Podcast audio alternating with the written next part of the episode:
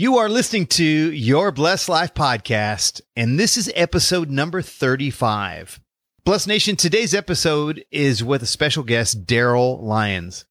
And I think you're really going to enjoy this episode because we haven't had a guest on the show that talks about this topic yet. And, you know, I've been on a kind of a hunt to find someone like Daryl. I've been on the lookout for a guy or a gal, for a man or woman of Christ that can impart biblical wisdom, biblical knowledge as it relates to our finances. Because frankly speaking, our finances are an important part of our lives. That's what makes a large portion of our daily life happen. So it's only natural that we bring a guest on the show where we can talk about money from a biblical perspective. And the cool thing about this interview with Daryl is we're going to do it as it relates to his story. I can't wait to share his episode with you, and it's coming up right now. Let the stories and teachings of today's top Christian leaders inspire and move you to releasing God's best for your life. With your host, best-selling author and certified Christian life coach, Jay Marsh. Welcome to Your Blessed Life.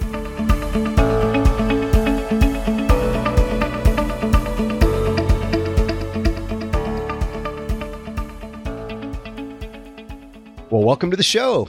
Hey, if you're already part of Bless Nation, I want to congratulate you and thank you for being part of our community here. And if you're not, I want to invite you to join us. So when you go to yourblessedlife.com, you can join us for regular insights, teachings, and maybe even a few resources that will bless your life. So I want to invite you to join the community here at Bless Nation today. Hey, it's Jay Marsh here. It's an honor to get to be with you today, and I want to welcome you to the show. Welcome to Your Blessed Life. So I want to get right into the show, and I want to introduce you to our featured guest. Bless Nation, I'd like to introduce you to Daryl Lyons. Daryl, welcome to the show. Hey, thanks for having me today. I really appreciate it. You bet, man. It's nice to get to connect with you. I know a couple of cool things about you, but I think the funnest thing that I know about you is that we are, and we were kind of talking just a moment ago about this briefly, that we are so close together. We're probably, 10 or 12 miles down the road from each other as we speak, right? That's right. Yeah, exactly. Yeah, it's nice to know, but it's funny to know that it took a guy from Tennessee to connect two guys in San Antonio. That's how it works sometimes. It's a big, small world. It is a big, small world. You know, there's some cute little connection piece, and I don't know where it started, but you're only 5 or 6 people away from being connected. Have you ever heard that? I don't know if it's called the Kevin Bacon effect or some other person, but you ever heard that? Absolutely. In fact, just the other day, I was thinking about that, and I am 6 degrees from Kevin Bacon. Now, I'm not going to get into that story, but it's true. I confirmed it, and you are now probably, because I think I was 5 degrees from Kevin Bacon, so now that you and I know each other, you're 6 degrees from Kevin Bacon. Yeah, that's hilarious. That is so funny. Well, so not only being from San Antonio and being here for what? You've been here, did you say for most of your life? Yeah, you know, pretty much San Antonio's in southmost Texas, so there's little small towns I've been in most of my whole life, in and around San Antonio. Well, so I guess this is going to be home, or you plan on being here indefinitely? Oh, yeah. I love the community. It's a great place to raise a family, and no intent of leaving. Well, speaking of family, I know you have 4 beautiful kiddos. You've been married to Caress for, did you say 14 years? 14 years. 14 years. Yeah, we're close. You got me by a couple of years there, 12 years. So congratulations on 14 years. I know that marriage, being a marriage coach, I know the ups and downs in marriage. And anytime someone has crossed that decade mark, if you will, I know there's been a commitment on both sides that is exciting. Yeah, for sure. No, I'm definitely proud of that. Amen. Me too. You know, I noticed that not only are we close to each other relatively in town, but where you worship here in San Antonio, the church that you attend, you're even closer to me. You're just a couple of miles down the road. So we just keep getting closer and closer. Yeah. You know, that's Oak Hills Church. Max Lucado's the main pastor there, along with Randy Frazee. And it's a very big campus. I worship at a satellite campus. I used to worship at the main campus, but we moved to a satellite campus a little closer to our house. But yeah, I was just there the other night. preaching and teaching to a mentoring moms group. Oh, how cool. How cool. I love that. That is awesome. That is awesome. Well, you know, speaking of teaching and mentoring, so Bless Nation, Daryl's not only a husband and a father and a San Antonio, South Texas guy, but he's a certified financial planner. That's what he does with his time, Monday through Friday, 8 to 5, so to speak. And, you know, there's something, I don't know if it's your tagline, if it's your mantra, but it's something I've seen in the Daryl Lyons information that I was looking into. And I really like this, Daryl, because it identifies who you are and who's in you as kind of the tipping point of your business. And you said it like this. So if someone were to say, okay, so what does Daryl do? And what is being a certified financial planner like for Daryl? And I read this, that you bring a faith-based approach to guide ambitious entrepreneurs. Man, that is so cool. I mean, that shows me your willingness to put your faith right out in front in everything you do. Yeah, so that, you know, I got to admit there was a degree of timidity, and we weren't given a spirit of timidity, but there was a degree of timidity there when I first put that out there, because, you know, it has a, you know, you have a sense of accountability to making a statement like that. And then you also wrestle with the lack of authenticity, and you're not walking on water. And, you know, so yeah. I struggled with putting it out there, but prayerfully considered it. And I felt there was a battle there in my mind to do that. And so I ended up boldly stepping in faith, like they say, and putting it out there. And really, shoot, I guess I did that 4 years ago. Now it's just a fluid part of my life. Yeah. Well, I like that. And I really think that is honoring God when you make a statement like that. And something else that it reminds me of is something that will, I think, attract folks. And when we come before folks with a spirit of like what 1 Peter 3:15 tells us, and that is to make an account for that relationship that we have in Christ, but we do it with gentleness and reverence. You know, we don't use it as a dividing device. We use it as a tool to bring folks closer to God and to establish a standard in our life. And I know that the flesh will battle us at that. And so I understand that questioning of, man, do I put that out in front of all that I am in my business, and how are people going to react to that? Yeah. You know, the two major sticking points was, you know, I don't want to be, and this is, you know, I'm just being who I am, but I didn't want to put that out there with the idea that it was just a way for me to attract other Christians to do business with. I really pushed against that for a long time. In fact, I hid my Christianity because I did not want to cross that line for 14 years of my life, and professionally just really separated the two. So putting a faith-based component to my business, and I didn't want to do that because it felt like I've seen people do that just for business. So that was one part of it.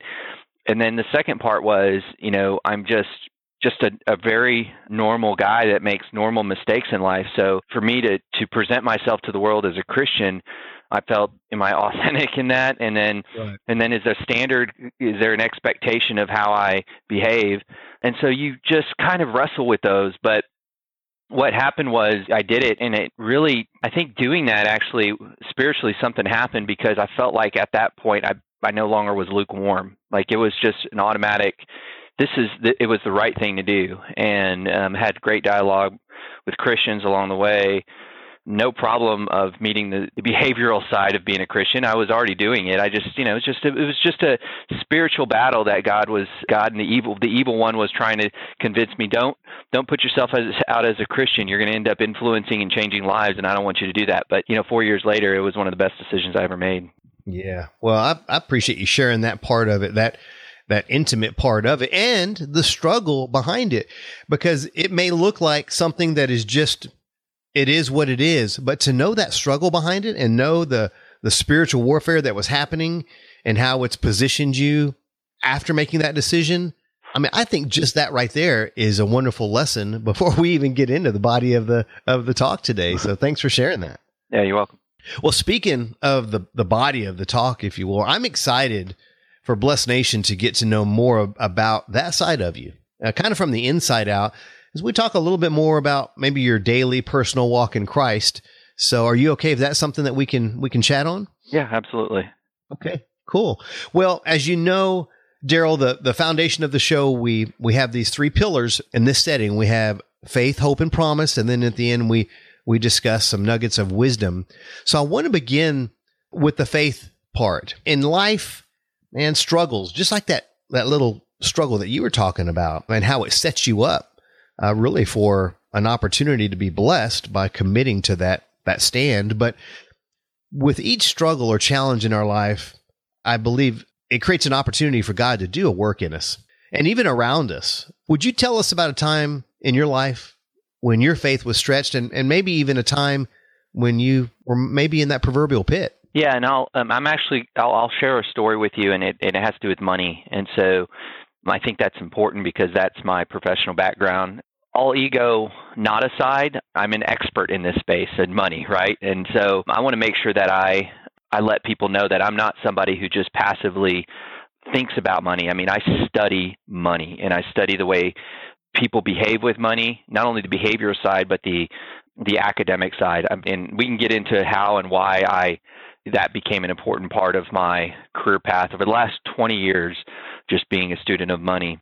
So because I say all that, because the story I want to share with you, it was not an easy one. It's not an easy one for me to share, and it was a very difficult time in my life. I had a lot of letters behind my name at this point in my life, and this was 12 years ago, and I was Rookie of the Year and Partner of the Year for a very large global financial services company, Fortune 100, I believe. And I had quit that job. I was on a path to New York or Chicago, and I had quit that job to start my own business in San Antonio because of my love for this community. My wife at the same time quit her job, and she was a teacher, and we decided to make a change in our life, and we had a newborn. I had to change the way I was managing my money because I had fallen into a trap that many young people fall into of consumerism. I had a BMW convertible and lots of credit cards, and I had to unwind that. We went down to one car, and my wife would drop me off at work and pick me up, and I was completely broke, and it's really, really hard to be a financial advisor and be broke. It's like a shop teacher with no fingers, right? So I was really challenged to make ends meet trying to get new clients. And I remember wanting to quit and telling my wife, I'm going to quit. You know, I grew up in a trailer park, so a trailer park's not that bad. And she just, in her Southern Belle kind of way, just encouraged me to continue and to press on. And it was tears, and I didn't have enough money for the mortgage, and I was ruining my young start in life with a newborn. I get to the office at 4 a.m., and I go to the office, and I open the door to the main building, and I had left the key to the office at home because our keys were separated, right? We had a car keys and then my office keys because they're usually on the same key ring, but you know, we only had one car, so they were often separated. Well, my office keys were sleeping on the counter in the kitchen, and so I didn't have them, so I sat in the parking lot. I was trying to work my way out of this financial mess. My mantra in life was MTXE, mental toughness, extra effort. And I had a peripheral way of relating with God. In fact, my favorite scripture was in Proverbs, go like an ant, thou sluggard, consider his ways and be wise. So I was a hustler, mental toughness, extra effort. And I got in the car at 4 a.m. and I just sat there and just cried and said, God, you know, I think I'm doing life right, but what's going on here? And so this is where it's interesting to me because this is not who I am. I'm pretty academic in my approach and pragmatic in a lot of ways. But I sat there in my car and I said, God, what do you want? And I don't remember any verbal God conversation, but it was an imprint, a whisper. Maybe Bill Hybels references that in his book, Whisper. And it was, are you done doing this? Are you done yet? Are you ready to put your money where your mouth is? Was what that kept coming to my mind. See, I had been giving financially when it was convenient, and at that point when I was completely broke in my car, it was at that point in a conversation with God that I made a commitment to give the first fruits of my crop, so to speak, right, no matter what the circumstances, not in making a deal with God. I wasn't saying, God, I'm going to give you the first fruits if you bless me. It was, God, I'm going to give you the first fruits as a commitment to the fact that I trust you. And this was a stronghold for me because money was very, that's it. That's all I thought about, right? I mean, I just told you I was an academic. That's all I thought about was money. So I told God, I said, I'm going to commit to the first fruits. And I did that when I was broke, and I haven't stopped since. And that was a transformative place in my life because I replaced the fear of money at that moment with trusting God with my wallet. And so, you know, I read later that the word antidote, I believe that trust is the antidote to fear, specifically when it comes to money. And I read later that anti in the Greek means in replace of. So instead of like against, we often think of it that way. So what I referenced in that time was that God did a work on me and replaced the worry of money, the perpetual worry of money, and it was replaced by trust in Him. And I committed to that with my wallet. So that was a transformative time for me and my money and my relationship with God. So you committed, and part of that transformation, was it a kind of a twofold effect? Was it that faithful commitment, and then you backed it by a certain action, and for you, this action was that first 10%, that first fruits of your commitment to Him? Was that kind of the two pieces that came together? That's exactly right, yeah. Well, you know, it makes me think about so many scriptures in Hebrew in particular, how it talks to us about that faith without the works part of it is dead. I was having a conversation the other day with this because although we are saved by faith and faith alone. You know, it's given to us as a free gift by the grace of God that works, supports our faith. And as our faith yearns to get busy, it's not a have to, it's not a law, it's a yearning. And that's what I hear in that story, Daryl, is a yearning to tell God, not only am I giving you words, Lord, but I want to support it by something that is not only near and dear to my heart, but something that I am involved in each and every day. I see the sacrifice, not that a sacrifice is more than obedience, but I see the sacrifice in that because you were letting go of something that maybe you thought you had control on. Oh, yeah. And what's interesting is that I'm not the only one in this space that has this struggle. And so I counsel and advise thousands of people, and a lot of them are Christians. And I'm not saying this with all Christians, but there's a lot that check all the boxes in terms of I go to Bible study, I pray, you know, I'm a good parent, but their money, they've yet to let God clean that one room in their house. And I really struggle with that because there's 2,350 scriptures about money. So God has some interest in that space, and more than prayer and more than faith. I mean, obviously we could talk about the numbers not being exactly God's character, but just from a pure numbers perspective, there's more scriptures about money than faith and prayer combined. And so I struggle with a Christian when I'm advising them and they haven't intentionally made a commitment to acknowledge that God is the one that provided, and they're acknowledging it with their wallet through their giving. And there's several reasons I struggle with that. One, I believe that there's an acknowledgement when they do that of God being in control of everything. And so I want them to acknowledge that. Two, it's very clear that those that give have less depression. And so I see Christians who struggle with, and we all do to a certain degree, anxiety and depression. And one of the interesting things that doesn't quite make sense, but giving with our money decreases depression. Mm. And then lastly, when I look at societal issues and the struggles we see in our communities and in the world, if the body of Christ made a commitment to give beyond the 1.4% we currently give collectively, I think we'd see the transformation of our world. And so I just see so many good reasons for the body of Christ to step up in this area. And I'm very happy to champion that cause in any way I can. But I know it's difficult. I mean, I struggled with it for so many years. Well, and I think Scripture references so much about money, like you said, what, 2,300 times?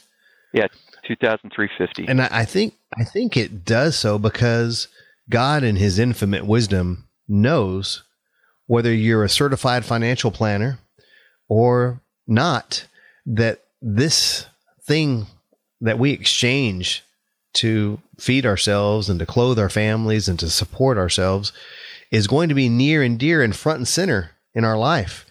And so I feel like He's pleading to us, if you can get this one thing right, if you can trust me, if you can remove this stronghold of money over you and replace it with trust in me, I'm going to open up a window for you and pour out a blessing that you can't contain. Sounds easy. It's simple, but it's not easy. It's not. And, you know, a challenge that just a practical example. So we have a reasonable income in my family. I own a company and I'm not poor anymore. Like I used to be poor for most of my life. I'm not poor anymore.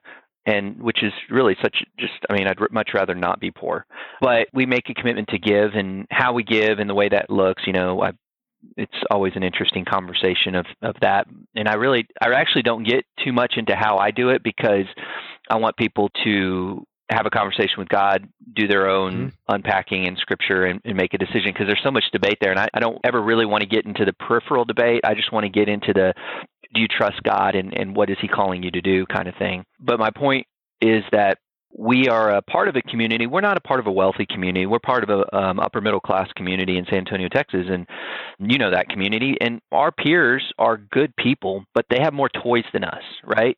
They just do. You know, they have nicer cars. They have nicer stuff. They go to nicer places. And they don't give, right? So I know that because I asked them, right? I lead Bible studies and I call people out and we talk about stuff and they're friends, by the way. It's the role I play, but they don't give. And so what happens is you start to say, man, gosh, if I didn't give, I'd be able to go there or buy that pool or, you know, buy that car.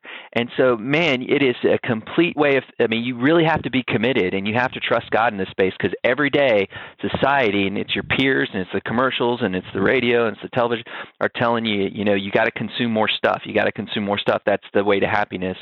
And the other day I was out in my garage after Christmas and there was 4 big black garbage bags of toys. I have 4 kids and there were toys in these garbage bags and they were older toys because we had to clean out the toys to bring in new toys. And I brought my kids out and I go, look, there's 4 bags of toys here y'all haven't played with in years.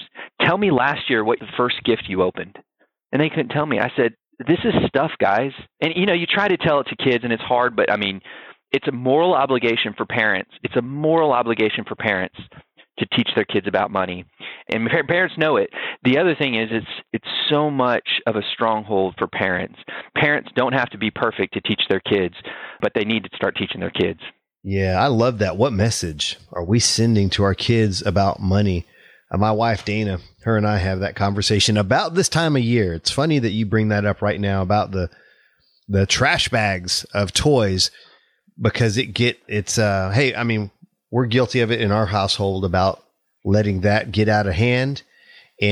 But it's a good opportunity for us to do just what you did, to kind of come full circle and have a discussion as a family and make our kids part of it and say, what role is this playing in our life?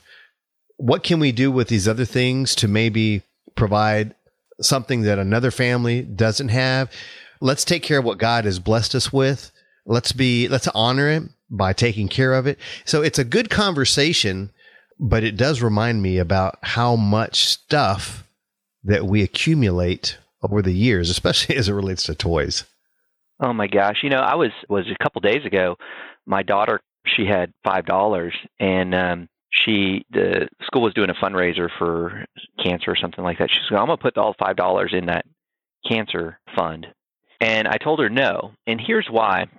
I want her to get in the habit of thinking about her money, not making quick rush to judgments, right? That was just a quick, hey, that's what I'm going to do, right? I've got money. I'm going to throw it in there. Mm-hmm. That's the last thing we want to do. We want to be thoughtful and methodical and considerate. So she knows that her responsibility is if she has money, she has to put 10% and give and 10% and save, and the rest she can do whatever she wants with. And so I said, once you follow that formula, you can make a good decision, but don't circumvent the plan. And so did I do the wrong thing? In fact, that she didn't donate to a charity that had a need? Of course not, because the bigger picture here is she needs to start learning about making intelligent, unemotional decisions with money. And she learns this today, then when she's older and she has a family, she won't be a slave to consumerism, which is completely taking over United States of America. I like that. That's a tough conversation to have because there she is wanting to give everything she's got and you're trying to teach her a principle. But I think I like it, Daryl. I think it's a principle that makes us, or kids in this case, stop and pause and think about what this means and how it sets us on a path to discussing good or bad habits in the future about money. So I like that. I like that. In fact, I'm kind of taking notes for myself. I have two little guys. My boys are 9 and 7. And so we have those kind of money conversations, and we're teaching them about tithing and about saving and giving and how to really, like you said, create a formula that supports good discussions and good habits for your money. Well, so we've talked a little bit about how a lack of money in your life at one time created an opportunity for you to trust in God on giving your first fruits. And so whether it's connected to that story or whether it's a complete standalone story, I'd like for you to share with us a story of hope and talk a little bit about hope. And in particular, well, we know that our ultimate hope, it rests in the Lord, but sometimes because of that secure confidence, we get to see an opportunity for God to do a work in us, to increase that hope, to brighten that hope, and to see it manifest in our lives. Is there a time in your life where maybe you were, at that proverbial pit, and then you were at the proverbial palace, if you will, or on the track for a breakthrough that you'd like to share with us? Yeah. So, by the way, I'm sorry if I just kept rattling off, and I probably blew up your agenda with the first whatever many minutes that we were discussing. So I just enjoyed. Oh, brother, we are right on course. You keep on when it's on your heart, Daryl. Okay. I want you to talk about it. Got it. Yeah. So I enjoyed the journey and the conversation. I do too. So yeah. Don't hold back, brother. Got it. Let's see. I guess this was. Trying to put it in perspective here. This was 8 years ago. And we were doing okay. We had our business so I started the business 12 years ago, but it was just Lyons Financial Services. And then when I started to add other owners, we became PAX Financial Group. So Lyons Financial Services started 12 years ago, and then PAX Financial Group started 10 years ago. So I was a couple years into PAX Financial Group at this point, and we were doing okay. We were starting to get some traction. We were starting to pay bills, and it was okay. I wasn't doing too bad, and I wasn't getting rich. I mean, it was just I'm finally paying bills. And I decided to go to a conference in California, and I was trying to play golf before this conference, and I'm just not good at golf. I just have to be candid. It just doesn't click with me, and I really enjoy the sport, but it just doesn't click. And the main thing about it is just being outdoors and being with guys. So I try to take up jogging, and before the conference starts, which is an early morning conference, I get up very early and I go for a jog. And I jog with this other guy who I met at the conference. We get up early and we go, and we got lost because it was real dark. It was San Diego. We're running on the freeway, and I had never run that far in my life, but I think I ran 12 miles. And I get back, I'm late for the conference, not a big deal, but just kind of frustrated that I turned the wrong direction and then I was late for the conference. I get back from the conference and, I was just, in terms of my athletic ability, I was getting a little older. So the fact that I wasn't playing golf and I was trying other stuff instead of football and basketball like I used to, it was just kind of a little frustrating time, not a big deal. But I get back from this conference and I place a trade on a client's account. So we trade people's money. We manage it, and I'd pressed the wrong button and I lost him $10,000, and I might as well have burned $10,000 in dollar bills because it wasn't coming back. And he had a beard and guns and he was mad, and I had to deal with him. And he's actually a friend today, but at that time he was so mad. So again, not a big deal, but just kind of frustrated with stuff. I get back, and my wife it was a February day. I remember that. It was beautiful, and I would think it would be a sunglasses and leather jacket kind of day. And I get back, and my wife's expecting our third child at this time. So we have Luke and Claire, and Luke's, I don't know how Luke is probably 4 or 5, and Claire's 2. And so I'm going to take Claire, my little blonde girl in her princess dress. I'm going to throw in the back seat of the car, in her car seat, and I'm going to take our SUV right up the road to get groceries so my wife can relax. She's not feeling good with our third baby in her belly. So I take Claire up to HEB, and that's the grocery store, right? And we're singing, and she asks to roll down the windows, and we roll down the window, and she sticks her finger out, and it gets caught in the window because she had kicked the electronic up button, and her finger was wedged between the window and the frame. And so she's screaming. And so I try to push the electronic button down and it won't come down. And I turn into the McDonald's parking lot. Finally, she releases her foot and her finger severed. It's hanging on by the skin. Oh my goodness. And there's blood everywhere all over her little princess dress. So I rush over to the Baptist Hospital right up the road, about a mile, mile and a half. And, I didn't know my name or anything. I really couldn't talk because I was kind of, I was worried about my princess. And that night, Dr. Chris Phelps, he's a friend today, he successfully reattached her finger, not without fear or pain, but successfully reattached it. But that night, my wife lost our baby. And, I'm just sitting there thinking, doggone it, I've got, professionally, I'm kind of frustrated. Physically, I'm frustrated as a father, as a husband, just really frustrated. And remember, my attitude in life was mental toughness, extra effort. So I couldn't really figure out how to work through this thing. And I had loved God, but really never pressed into him and felt that I needed to figure this out. So I call up a guy I knew that had a little gray hair and read the Bible more than I did. His name is Bill Loveless. And, I called Bill and I said, Bill, can I have a breakfast taco with you and a cup of coffee and kind of unpack this? And so we did it. And that's when, I don't remember what Bill said necessarily, but I remember God through Bill saying, are you done yet? Are you done living the life I never intended you to live? And are you done worrying about everything all the time? The money thing was, he'd done some work on that, but I was still worried about, how people thought about me and the business growth and where's this at in my life and where's this going? It was perpetual. And I was completely done with worrying. I was ready to start really trusting God at that moment. So I started to unpack Scripture at that moment, and I made a commitment to not trust God in a given year, to not just trust God in a month, but just in each moment, moment by moment, just trust Him and depend on Him and not make life overly complex, but simply trust Him in this moment. And that transformation from being nearly hopeless with perpetual worry to very hopeful in each moment was really the catalyst to transition for me to have peace.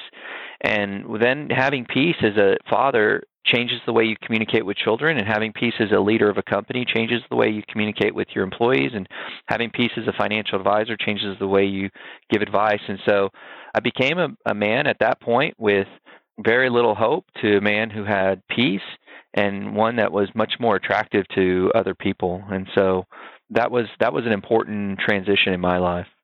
So when you say you got to a point or got to a place where you had peace as a father, as a dad, as a leader, and even as a businessman by trusting God, what does that look like? What is for you? Just for you, Daryl, what are the pieces in between of making that decision to trust God and then receiving that peace? What do those look like for you in that season? Yeah, were you thinking of like an example? Yeah, I'm curious as to how. So you make that commitment to the Lord, and you say, Lord, I'm trusting you, I'm believing in you. But what happens in your life from that point to the point where you feel like that you received that peace and that you became peaceful as a dad, a leader, and a businessman? So I think maybe the best way, and if I don't answer it directly, let me know, but I think the best way maybe is just examples of how I respond to life. So, if somebody maybe fired me as a client, a client fired me, and prior to that, I would feel it as a personal attack and that I'm worthless and I'm, I make mistakes and I'm just, I'm not any good. And now, there's always that degree of like, oh, but when in Christ, I know that God's got a better plan for that person and a better plan for me. And he's probably freeing me up to be able to do other things for him. And there's an element of trust. And when you have that element of trust, you don't dwell on the negatives anymore and just continue to press forward. And that's, that happens for me all the time. And I have to have a preemptive strike, meaning that I have to be engaged with God prior to those events happening. So very practically speaking, I have my quiet time with God in the morning, and I'm more into Scripture, and I can hear from God in those quiet moments, and I can reflect on Scripture throughout the day, and I can enjoy His praise and worship throughout the day in various ways. And so I do have a preemptive strike, knowing that there will be opportunities for the evil one to come along and try to mess with my brain and tell me that I'm worthless and take me to a place of hopelessness. Mm-hmm. But as I maintain that dependence upon God in each moment, then I in turn say, it's God's going to work it out. Lord's going to work it out. And I never really bought that before, but I remember I have a good friend, and he told me about a pastor one time telling him as a point of reference, he was a black preacher at a very charismatic church, and he was coming to him for a concern that he had in life, and the pastor didn't have an answer, but the pastor said, he put his hand on his shoulder and said, "Lord will work it out." And so I always think about that, and every time I'm in a situation where there's confusion or worry or pressure, I always think about that. Lord will work it out, and it's my response to the daily challenges that come up every single moment. Yeah, I like that. I heard another pastor that I follow say something very similar. When you just don't have, or he didn't have the answer, so someone was coming to him, kind of like your story, and he responded with this. He's thinking, "I don't have the answer, but you know what? God is still on the throne." And it's the same thing that you're saying, that other pastor said, is that because of who we are in Christ, he has a better plan for our life, and we trust him with that. And then I like what you said, Daryl. I like that you said you engage yourself with God. And so when I think of engaging yourself with God, I think of Scripture. And when I think of Scripture, I think of really our final pillar for the show, and that's the promises of God. So this conversation is really a perfect transition into the promises of God. You know, so in the Bible, there's over 7,000 promises in Scripture that we can lean on, that we can look toward, that we can use as a tool to do what you said, to engage ourselves with God. So when you think of a Scripture or a promise in the Bible, anything come to mind for you that is near and dear to your heart today? Yeah, so I think of John, I think it's John 5:15, right? "I'm the vine, you're the branches. Those that abide in me and I in you, you will bear much fruit, because apart from me, you can do nothing." Abide part really resonates with me. If I trust in him, bearing much fruit is a very attractive thing to me, because when I advise people with their money, no matter how much money they have, doesn't translate into love. I think of the fruit of the Spirit in Galatians: love, joy, peace, patience, kindness, generosity, and self-control. Right. What we all really desire is that fruit. And if we all desire that fruit, and he says, if you trust in me, if you abide in me, you will bear much fruit. I really appreciate that promise. And I would love to have more joy, more peace, more patience, more kindness, more generosity. So whenever I find myself lacking in that, I trust that the more I press into him, the more that he will allow me to be the PVC pipe to let his patience flow through me, especially when I have 4 kids. Oh, yeah. Especially when you have kiddos. Yeah. I think that's a good challenge for us as Christians, is to want to bear more fruit for the glory of God. And he tells us how, and you just kind of summed it up for us, by abiding in me. That's such a good mental picture. And the way you started it with the vine and the branches, it creates that mental visualization of how we can connect with God and how we can bear the fruit of God. So right. Thank you for sharing that scripture with us. Oh, you're welcome. So as we roll into the kind of the final couple of pieces to the show here, you know, these are really questions that I want to ask you, Daryl, that are like nuggets of wisdom. They're short, punchy questions, and I'm looking for short, punchy answers that kind of set the Proverbs context in motion here. And so this final segment of the show gives us an opportunity to create little wisdom keys in our life. So this nugget of wisdom round, I'm going to start it off with this first question. And it's simple, but I think it's impactful, and I think it's a great beginning to these questions. And it's this: what's on your heart right now that you're praising God for, that you're grateful for?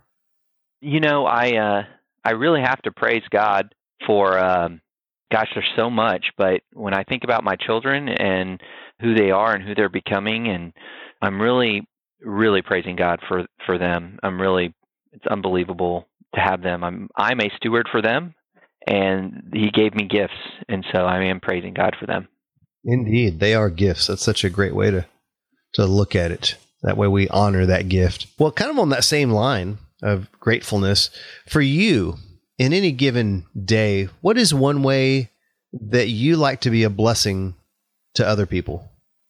In a daily capacity? Sure.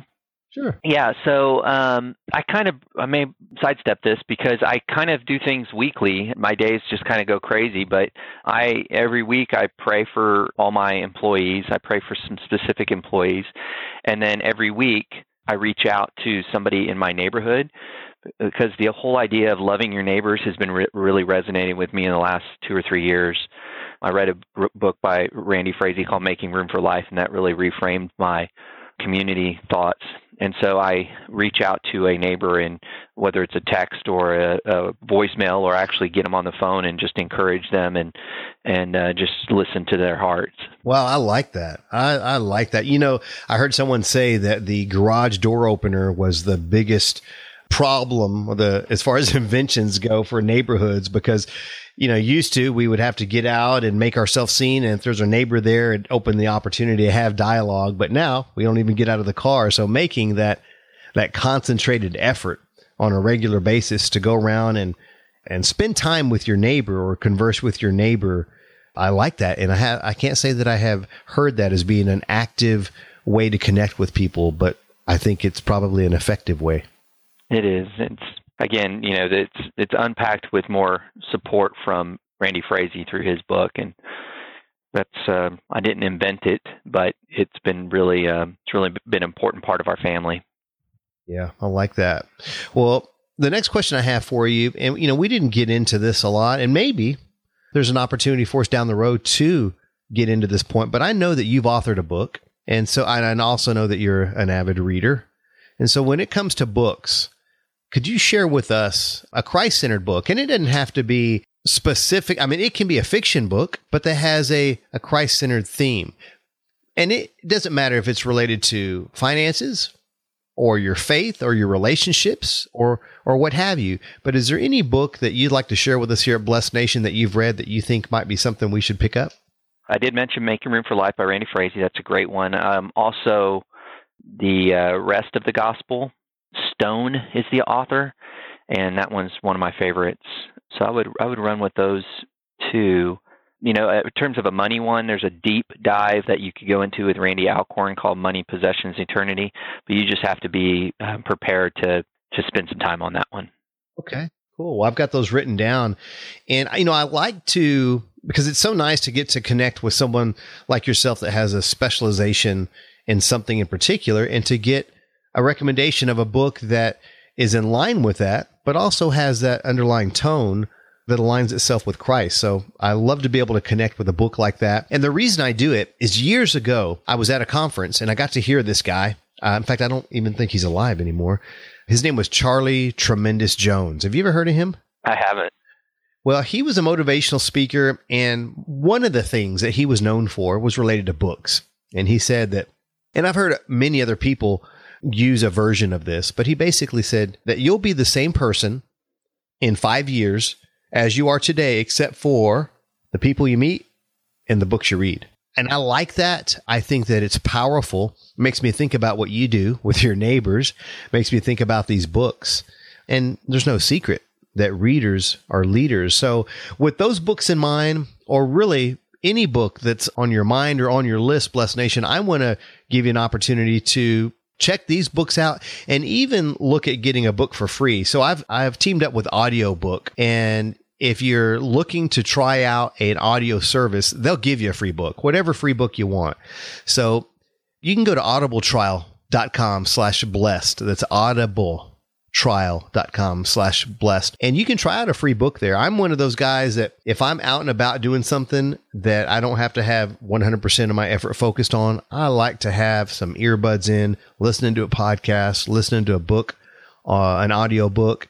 And so that's why I wanted to share this with you, Blessed Nation, if you've got your heart set on a book. So Daryl, I guess I've got two more questions for you. I want to interrupt you because my book should be on Audible here soon. The same guy that did T.D. Jakes' audiobooks has done mine, and so we just wrapped it up, and I'm hoping it'll be on Audible here real soon, so that would be one they could pick up. How nice. And Daryl, would you give us the title of your book?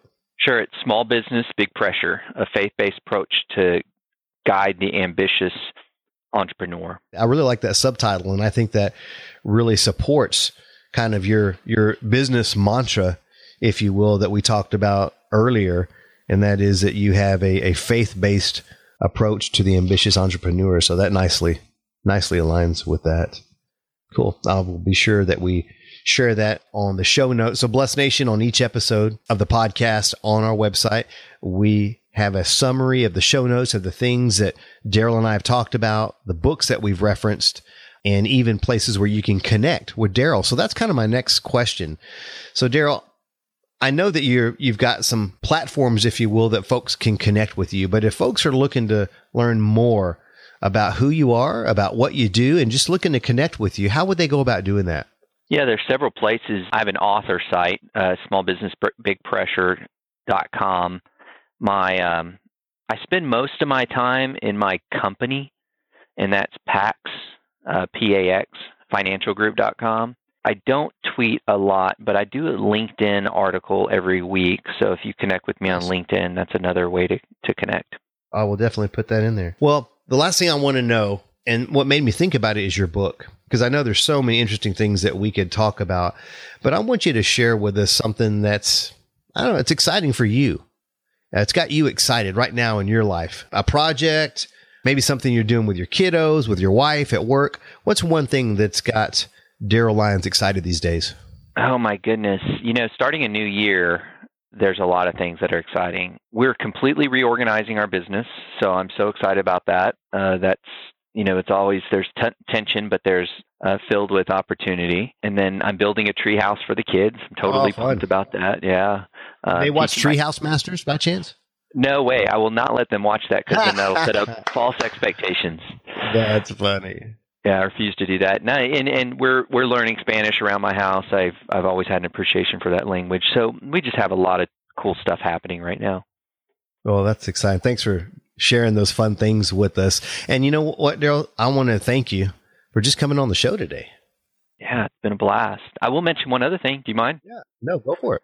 I'm almost done establishing a 501c3 in the United States for the purposes of serving kids in Moldova, to get them off the streets and onto the basketball court. The ministry is called The Admirals, and it's named after a friend of mine named David Robinson. Mm-hmm. And that 501c3 should be established. I mean, just waiting for the IRS any day now. Cool. So the idea behind this, The Admirals, is to get kids off the street of, where did you say? Moldova. It's a small country between Russia and, or between Ukraine and Romania. Wow. That does sound like an exciting endeavor. Yeah, so that's got me pumped too. Cool. It's called The Admirals. The Admirals Basketball Academy. Yeah, perfectly fit, because we know, well, you and I know, David Robinson was the Admiral at the Spurs. So go Spurs. That's exactly right. Yeah. Awesome. Well, thanks for being so open with us, Daryl, for letting us kind of take a peek into your walk in Christ, to share some of the journey, some of the challenges, and even some of the successes. I appreciate you being open with us like that. You're welcome. It was fun. I enjoy it too. Me too. Bless Nation, I'm grateful that you got to tune in today, that you got to spend some time with us. It's an honor to get to be your host, and as we visit with Daryl down the journey of his blessed life. And you know, if you enjoyed this episode, I want to invite you to review the show. It's simple to do on iTunes. Just type in Your Blessed Life in the search bar in iTunes, and when you see the podcast artwork for Your Blessed Life, just click on it, and there's a rate and review tab. So I want to thank you in advance for doing that and for supporting the show. And so, Blessed Nation, I want you to remember that until we get together that next time, that God loves you and He wants to bless you.